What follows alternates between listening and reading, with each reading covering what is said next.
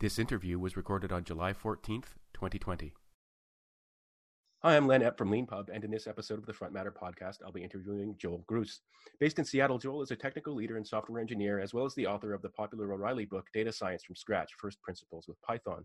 You can follow him on Twitter at Joel Grus and check out his website at joelgrus.com. Joel also co hosts the Adversarial Learning podcast, which you can find at adversariallearning.com and on Twitter at adversarial underscore L. Joel is the author of the LeanPub book, 10 Essays on FizzBuzz Meditations on Python, Mathematics, Science, Engineering, and Design. In the book, Joel explores different approaches to solving the FizzBuzz problem that is well known in the realm of computer science education and in software engineering interviews. The book is also a great resource for anyone who's interested in getting into programming for the first time, full of practical examples of how programmers think and uh, many different categories of solution to the same problem. And it's a really fun and practical way of explaining a lot of uh, concepts from math as well.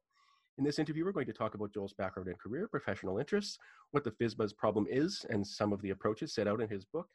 And at the end, we'll talk about his experience as both a conventionally published and, and as a self published author. So thank you, Joel, for being on the Front Matter podcast.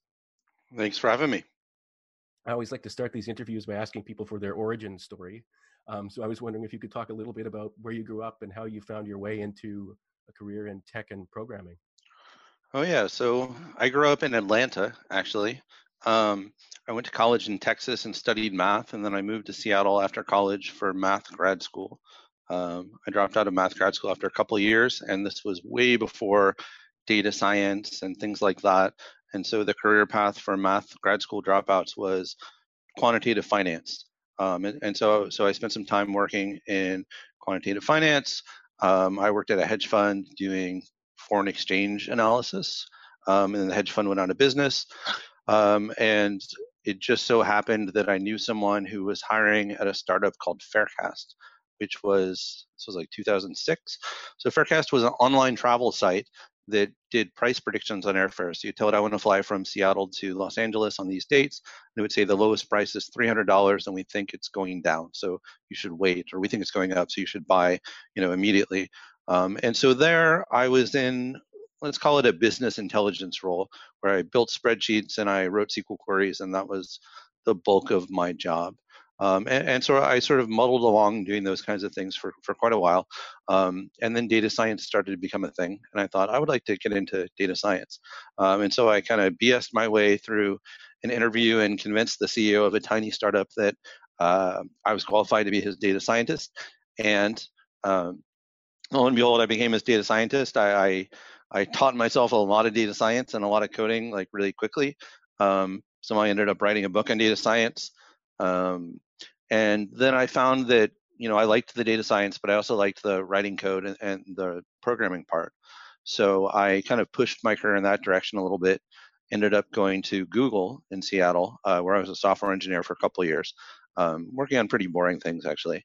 Um, but then I found that I sort of missed the data aspect, and I left Google and joined the Allen Institute for Artificial Intelligence, which is an AI research nonprofit. And there, my inter- or my role was kind of, you know, half engineering, half data and machine learning. And uh, I, have sort of found a nice niche for myself, uh, kind of playing a little bit in each space. And I was at AI2 for about three and a half years, and then I left last fall to join Capital Group, which is a large investment firm. Um, and there I lead a small team that's focused on building machine learning and data solutions. Do you remember what your first computer was? My first computer. So when I was a kid, um, my dad had like one of these Radio Shack color computers, and so that was the that was the first computer. Okay, and did you did you sort of start coding on your own organically, or? I did. When when I was a real little kid, I was really interested in the computer, and I'd write these terrible basic programs. And I think that computer had probably like 4K of RAM, so uh, you know, I would write like a little text adventure game, and eventually the computer would run out of memory just because the program got too big. Um, so I always enjoyed coding. Um, in high school, I took the computer science class, and you know, I I did well in it, and I think I liked it. And then for some reason, I went to college and uh, it fell off my radar, and I just ended up doing math instead, and, and was much more into science than computers. Um, and then, you know, after college, after grad school, after working, like years later, I, I sort of I don't want to say I remembered, but I somehow fell back into it.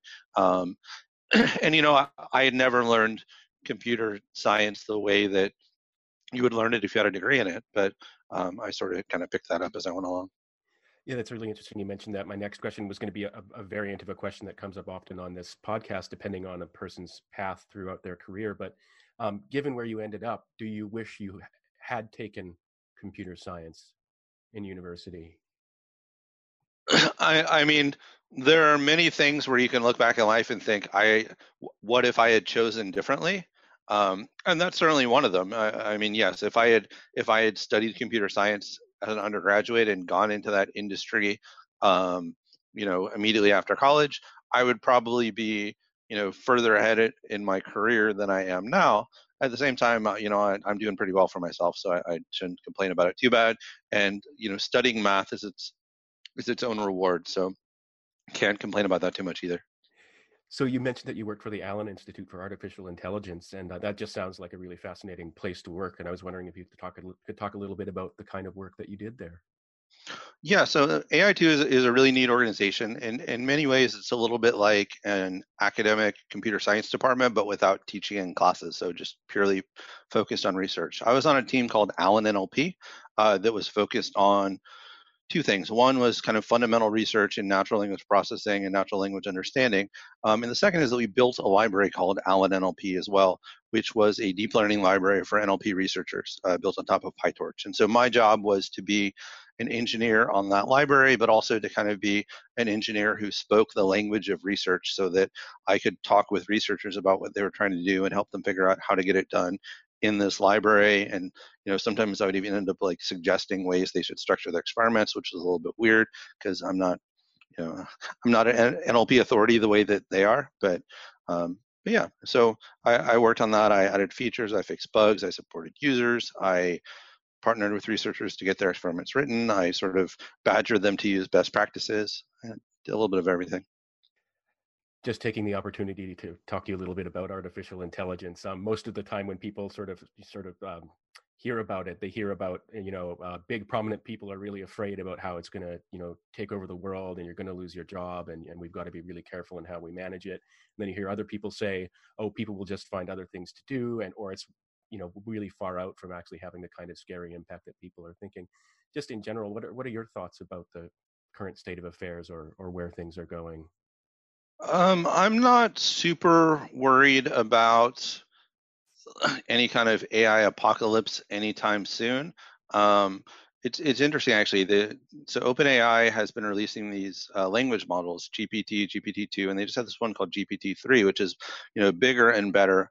And someone I just saw a tweet right before I hopped in this podcast where someone like put something in it and they're like, "Wow, this thing captured my thoughts perfectly, and the text it generated is astounding." And I read it and the, the text it generated seemed kind of like nonsensical and repetitive to me. So like a, a, lot of what we see in these things is maybe a little bit of like us projecting what we want to see. I think that certainly, you know, there are some kinds of, you know, basic repetitive jobs that we'll decide that computers are probably better at doing. Um, I think that in most of those cases, uh, I don't want to say anyone's going to be better off for losing their job because they're not going to be, but but but I think there are probably more high value things that most of those people can be working on, um, and and so I I think that's mostly what you'll see. It's hard for me to imagine um, in the near term any kind of industries where AI is going to you know eliminate human contributions to this or to that. You mentioned you started out your professional career as a quant. Um, just for just for those who might not know, um, in finance, often people who are um, very well educated in areas like math and things like that get these jobs where they do they set up very complicated algorithms and things like that. I have a, a friend who um, his his doctoral research was on getting satellites to look through clouds better. So he did atmospheric physics and moved right into hedge funds and and quant work afterwards. Um, is that the kind of work that you're doing now as well? No. So the kind of work that I'm doing now is more. It's a little bit more focused around NLP and extracting insights from unstructured data. Um, and, and, so less like looking at time series of prices and trying to find patterns and more um, capital group uh, the has a thesis around sort of long-term fundamental investing so you know really studying companies and getting to understand them um, and trying to decide which companies do we think are going to do well as companies. Um, and, and, so because of that it's a very like research driven investment process. Um, and, and so what I focus on is mostly like building tools to help you know people make sense of all this research and you know produce it more efficiently and, and consume it more efficiently and find what they need and things like that. That's really fascinating. So it's kind of data science on reports like written reports um, I would say, well, I mean, written reports or news articles or, you know, a- anything like that. But, but basically making sense of kind of unstructured textual data. Oh, that's really that's really fascinating. One thing uh, that is a, one of the pleasures of this podcast is I get to interview people from all around the world and uh, maybe uh, talk to them a little bit about what people might have seen in the headlines where they're from. Uh, and um, we, we sort of still do that a little bit, but but uh, in every episode, what, what we've done is taken the opportunity eh, for the last couple of months is to ask people a little bit about how the pandemic uh, has affected them in the place, in their career and in the place where they live and you know maybe personally as well if they're willing to talk about that and i was wondering if you could talk a little bit about what your experience has been like in seattle with with the pandemic i know it's yeah so we live pretty far out in the suburbs probably about 20 miles outside of seattle um, and so because of that, uh, I had a pretty terrible commute, and my wife had a pretty terrible commute. Um, and, and, so, and on top of that, we're both kind of homebodies. So I would say, like, if there are two people who are like well suited to be stuck at home and working from home and not having to drive into the office, like we're them. Um, that said, we also have a nine-year-old daughter, and she like she's not enjoying not getting to see her friends. Um, so it's it's it's really tough on her. Uh, so it kind of at a household level it sort of balances out, although it's probably much worse that you know on a kid. So I guess it doesn't balance out. It's bad on net. And around when did, did you start getting the sense that something was going on that you would have to adapt your life to? Well, so you know, I follow all the weirdos on Twitter, so I heard them talking about it back in January, and probably my first tweet referencing it is in January. Um, I had a business trip. My my company is based in Los Angeles, and so I usually fly down there about once a month. Um, and I had a business trip down there, basically the first couple of days of March, um, and in let's say in late February, I made like two Costco runs and stocked up on like a bunch of supplies and toilet paper and things like that. So th- that was, uh, I would say, a little bit ahead of the curve. And then when I went down to Los Angeles in um, early March, you know, I took with me some masks. I took with me uh, some of some of those kind of supplies. So it was on my radar. And then I was actually supposed to go back down for another trip the next week. And I said, you know what, with this coronavirus, I'm not coming down for this next trip. And they made fun of me, but then but then the meeting got canceled because of coronavirus. So yeah, thanks a lot for sharing that. Um, uh, I probably we maybe follow some of the same people, or at least the same kind of you know uh, bubbles of people um, online. And yeah, I, I started becoming aware of things a bit in late June or in late in late January myself. And I remember my first reaction was to uh, start stocking up on booze uh, because I really didn't want to run out of that.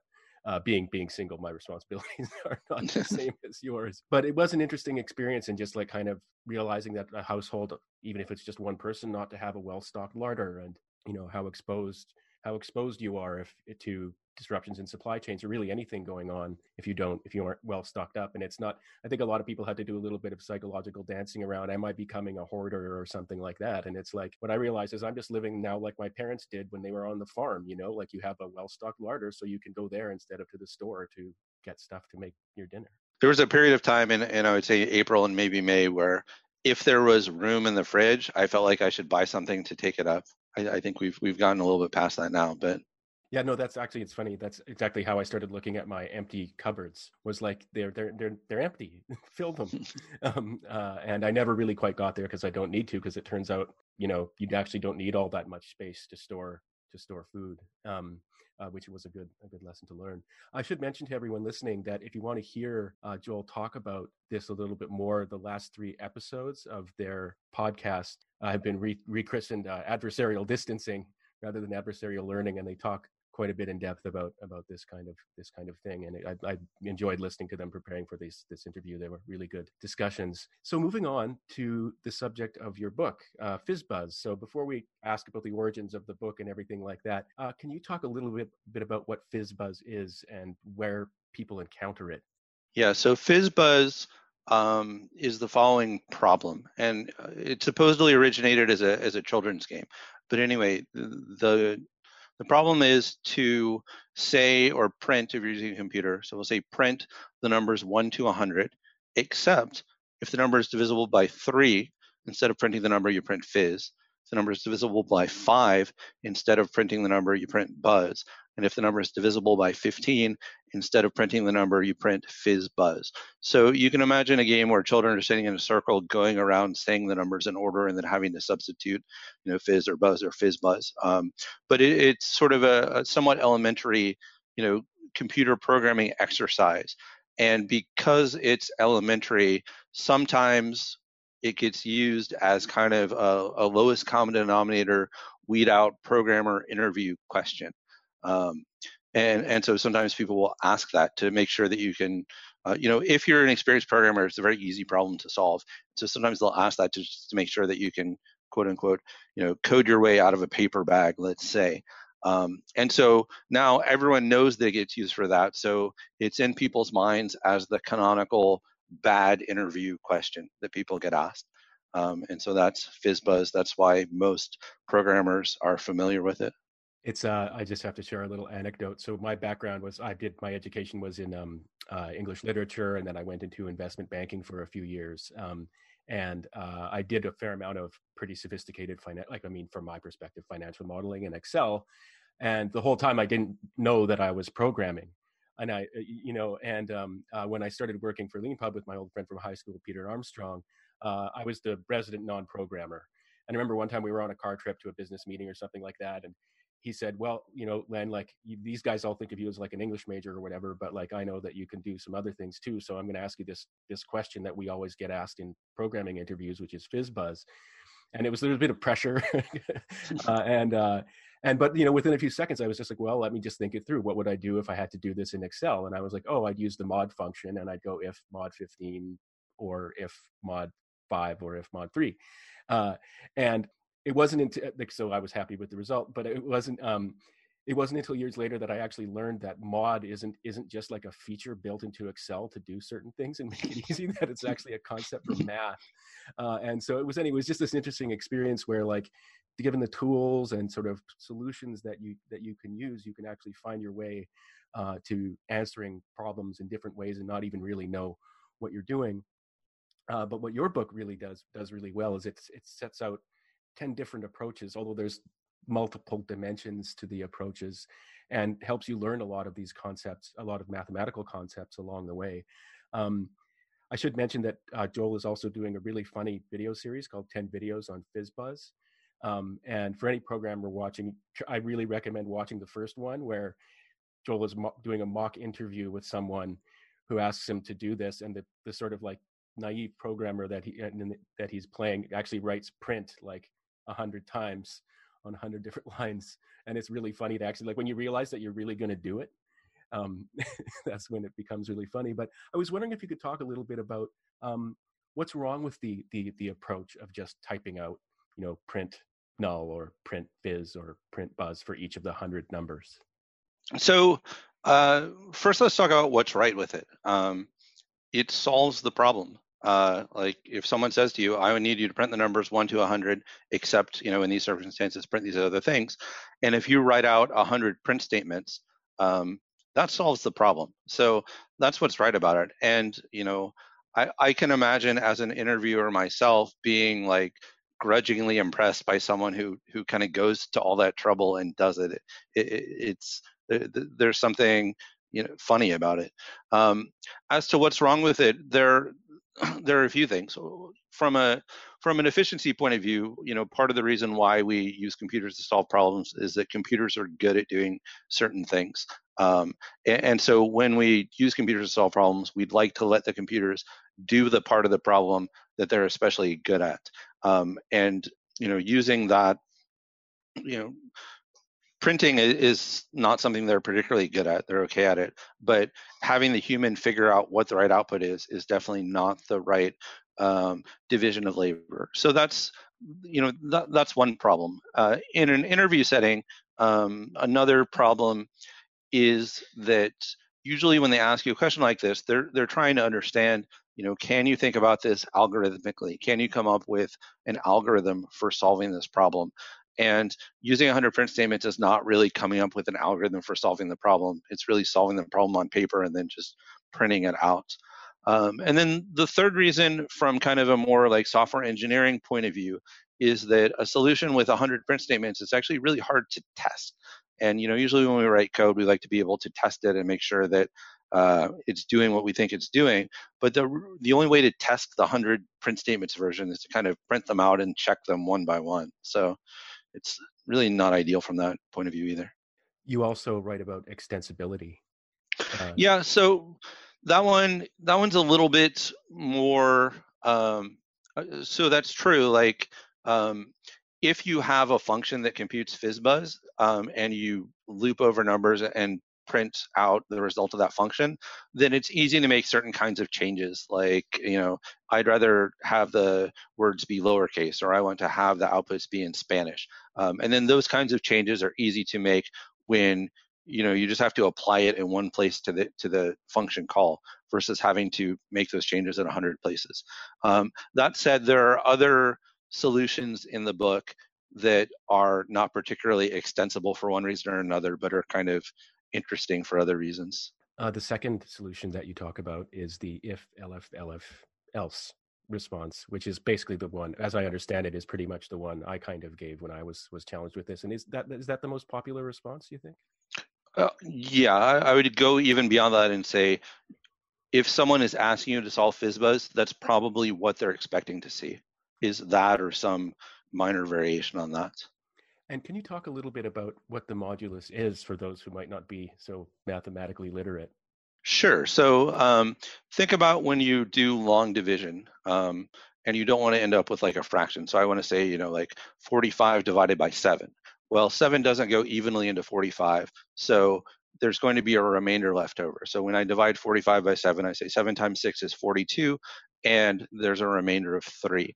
And so the simplest way to think about the modulus is just, you know, if I want to say what is 45 mod 7, I'm just saying what is the remainder when I divide 45 by 7.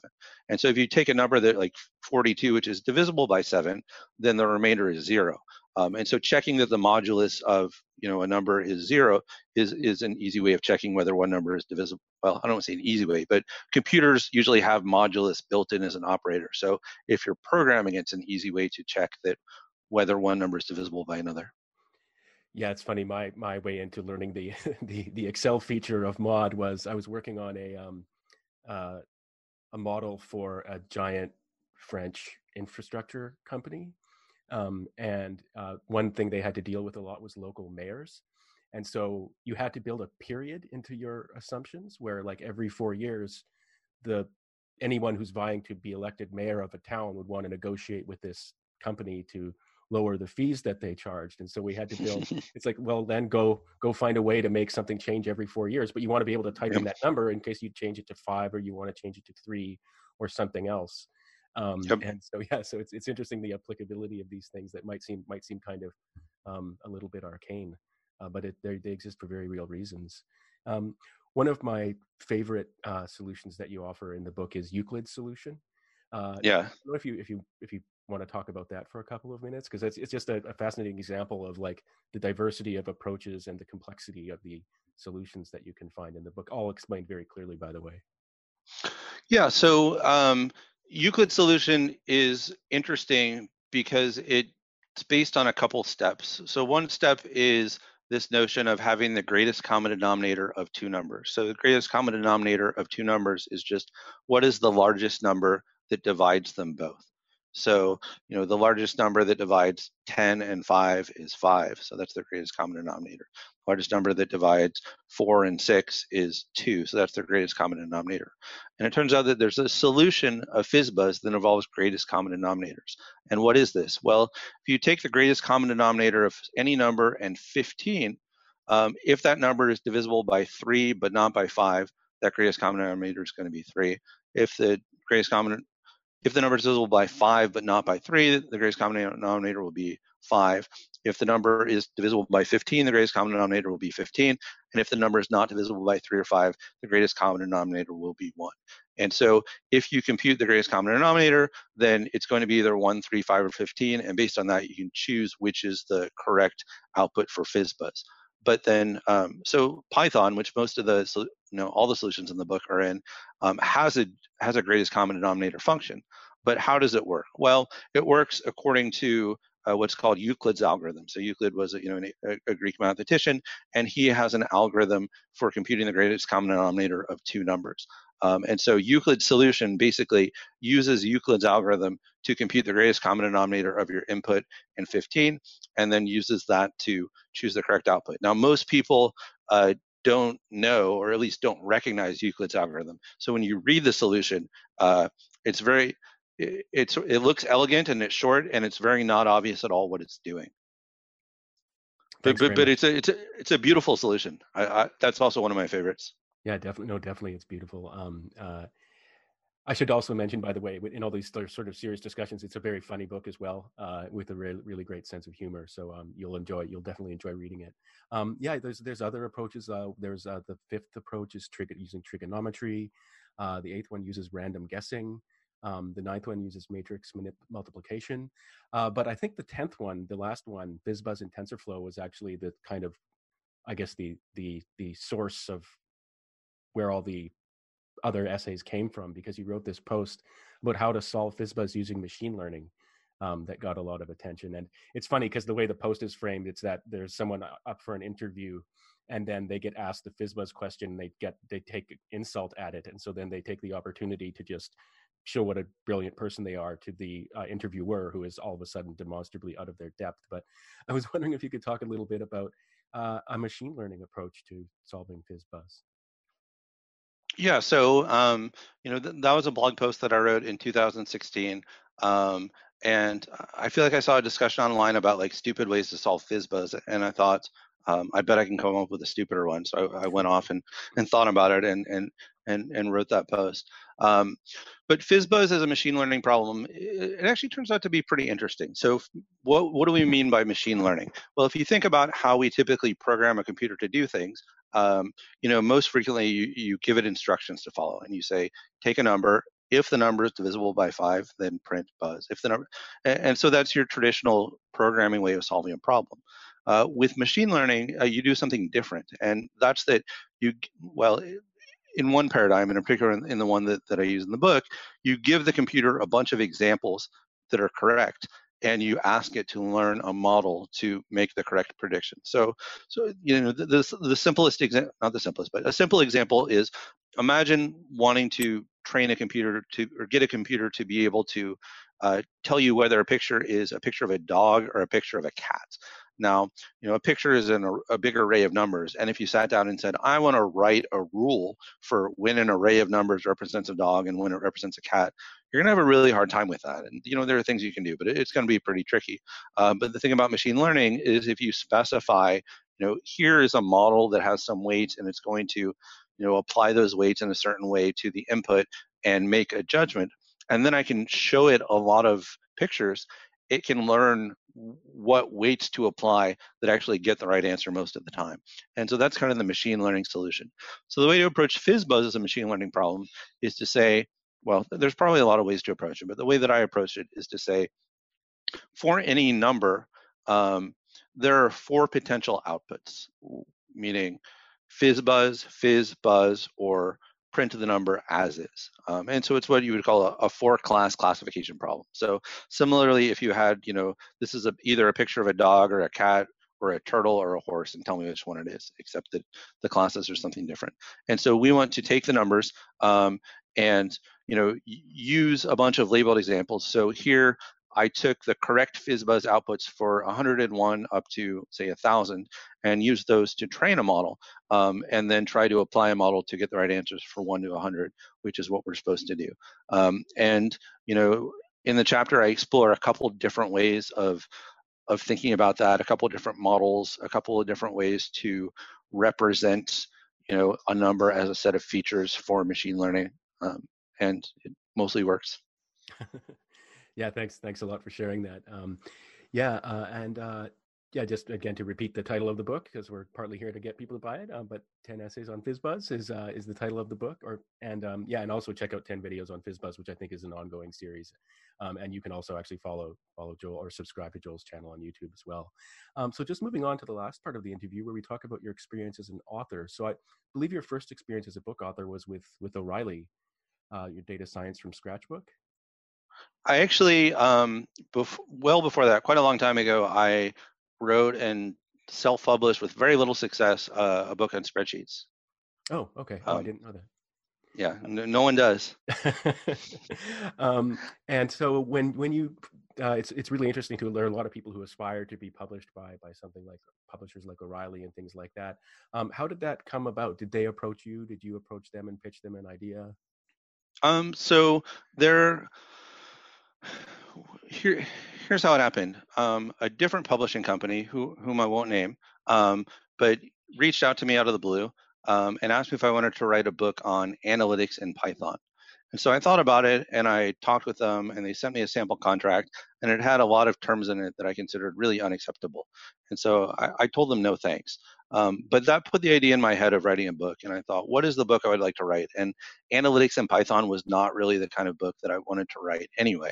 Um, and then the, the, the, second thing is, is that, uh, well, two, two, two more things. Um, one, as I said, my background is, is in math. And in math, there's this sense of you're not allowed to use results unless you've already proved them.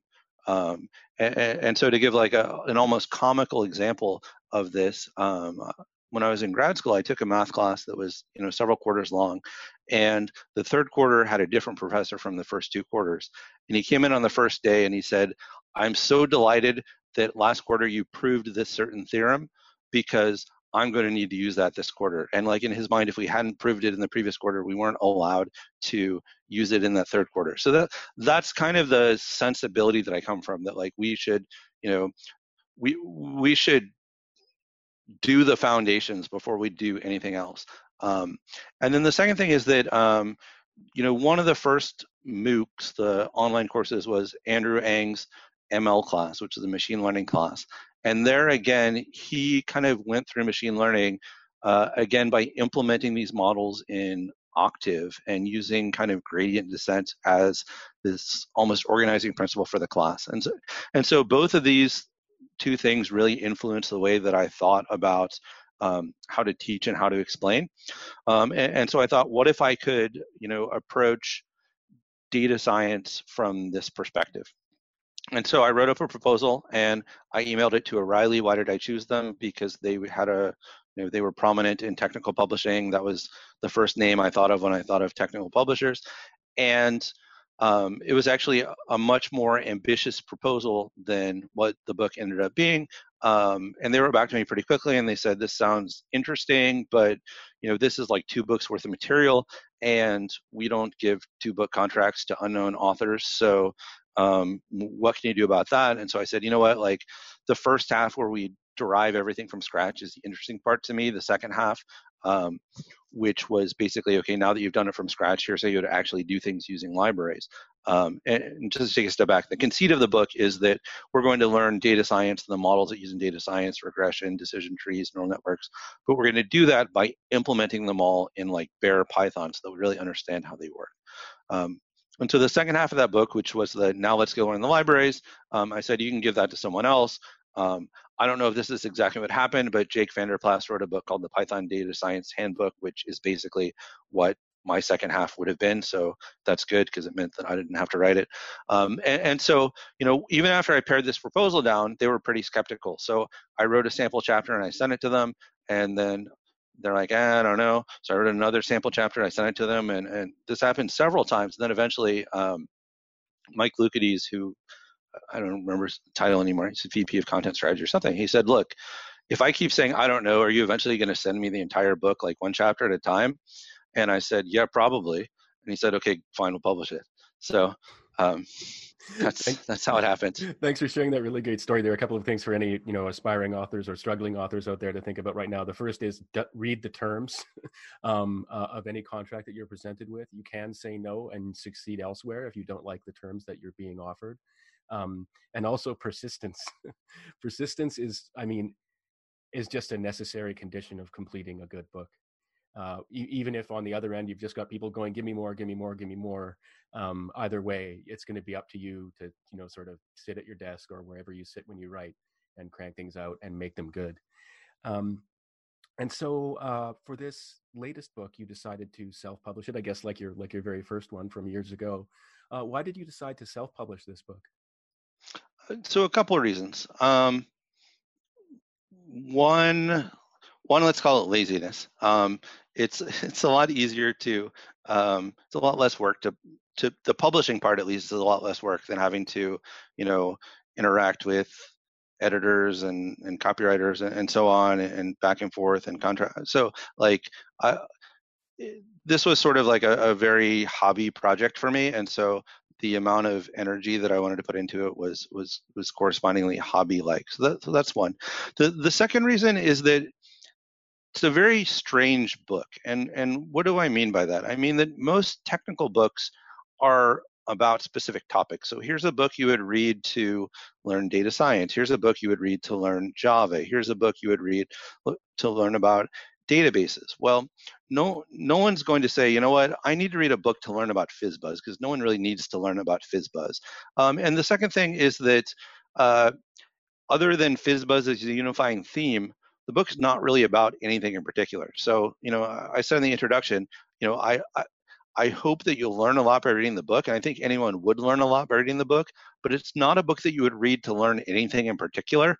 And so, because of that, it makes it a little bit unusual. And so, when I think about it as like, um, you know, a book on the shelf at Barnes and Noble, um, that like I don't know how it fits. And when I think about it as you know, like an O'Reilly book or a Manning book or something like that, it doesn't feel like one of their books to me. So that that was also part of my consideration is just that I imagined, and maybe I'm wrong about this, but I, I imagined that it didn't kind of fit in um, with you know their catalogs or with anyone's catalog. Like I couldn't I couldn't think of a publisher where where I thought this book feels like it belongs with this publisher. So that's the second reason.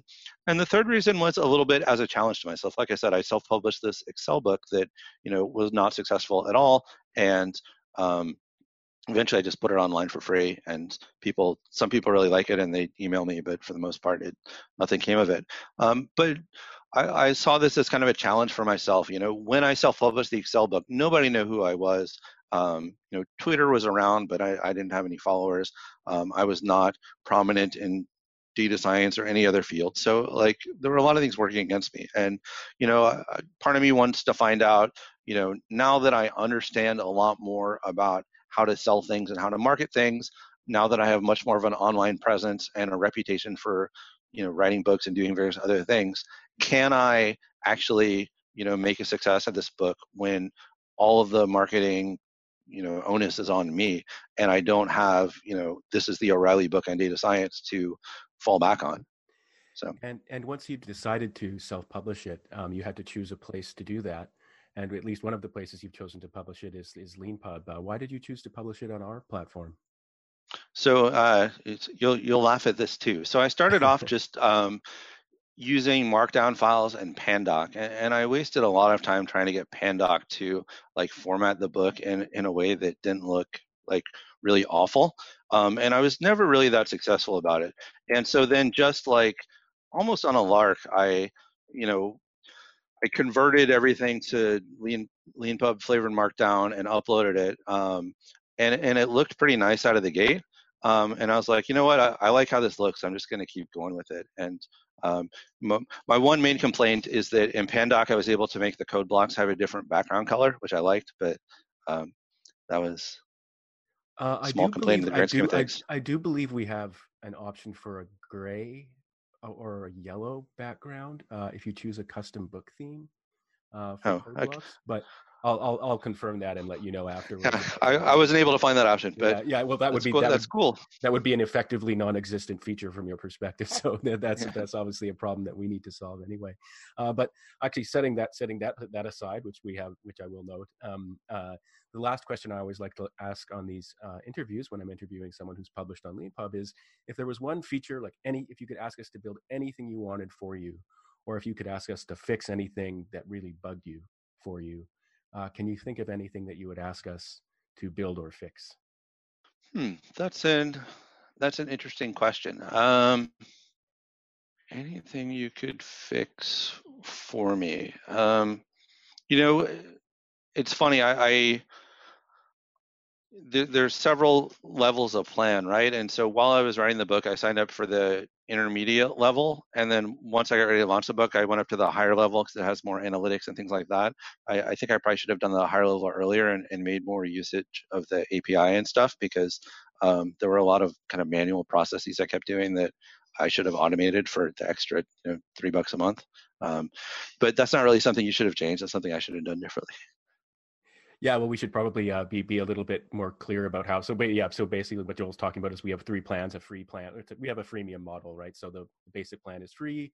Then we have a standard monthly plan, and then a pro monthly plan. That's with the very original naming uh, rank there. Uh, but but yeah, and so the the higher you go in the level, the more sophisticated the tools get.